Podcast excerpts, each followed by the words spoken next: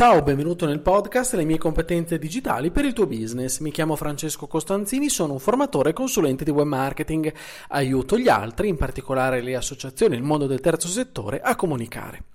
In questa puntata vorrei aiutarti a capire quando siamo utili a qualcuno. Qual è il vantaggio che gli altri possono ricevere grazie al nostro lavoro? Siamo davvero utili a qualcuno? E questa è una domanda fondamentale a cui dovremmo sapere dare una risposta. Forse non ci abbiamo mai pensato, forse credi ancora che presentandoti come professionista o un'azienda da tanti anni sul mercato che vanta un'esperienza consolidata nel settore, tu possa convincere ancora qualcuno a contattarti. Invece così proprio non è. Le autocelebrazioni sono molto facili da fare, ma è molto difficile crederci.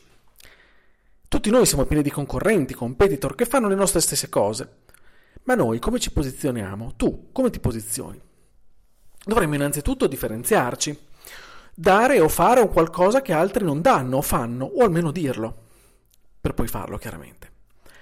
Verticalizzarci su un settore è complicato, però forse è l'unica soluzione per aggredire quella nicchia di mercato e capire chi sono i veri nostri interlocutori, utenti, clienti, le cosiddette in gergo marchettaio, marchettaro buyer personas.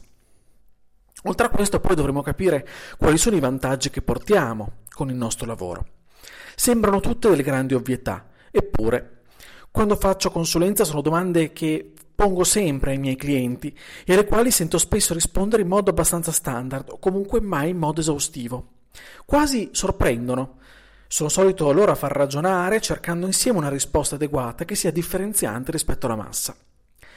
Quando poi le pongo a me stesso, beh, vado in serie difficoltà e come il cliente rispondi in modo forse banale e improduttivo. Eccolo il calzolaio con le scarpe rotte. Prima di partire con un piano di marketing e comunicazione dobbiamo tutti noi cercare di guardarci con un occhio esterno e un altro introspettivo, analizzandoci davvero senza timore di scoprire i nostri punti deboli, vincendo sui meccanismi difensivi del nostro inconscio, che sono veramente tanti. Non dobbiamo avere paura di far emergere i nervi scoperti, non dobbiamo avere timore di noi stessi. Non mentiamoci, non nascondiamoci. La nudità ci porterà a capire cosa siamo e dove possiamo andare. Grazie dell'ascolto, se la puntata ti è piaciuta condividila. Ti aspetto sul mio sito Franz Koss. Per dubbi o domande contattami anche su LinkedIn oppure su Facebook. Inoltre puoi sempre iscriverti anche al mio canale Telegram. Ciao, alla prossima!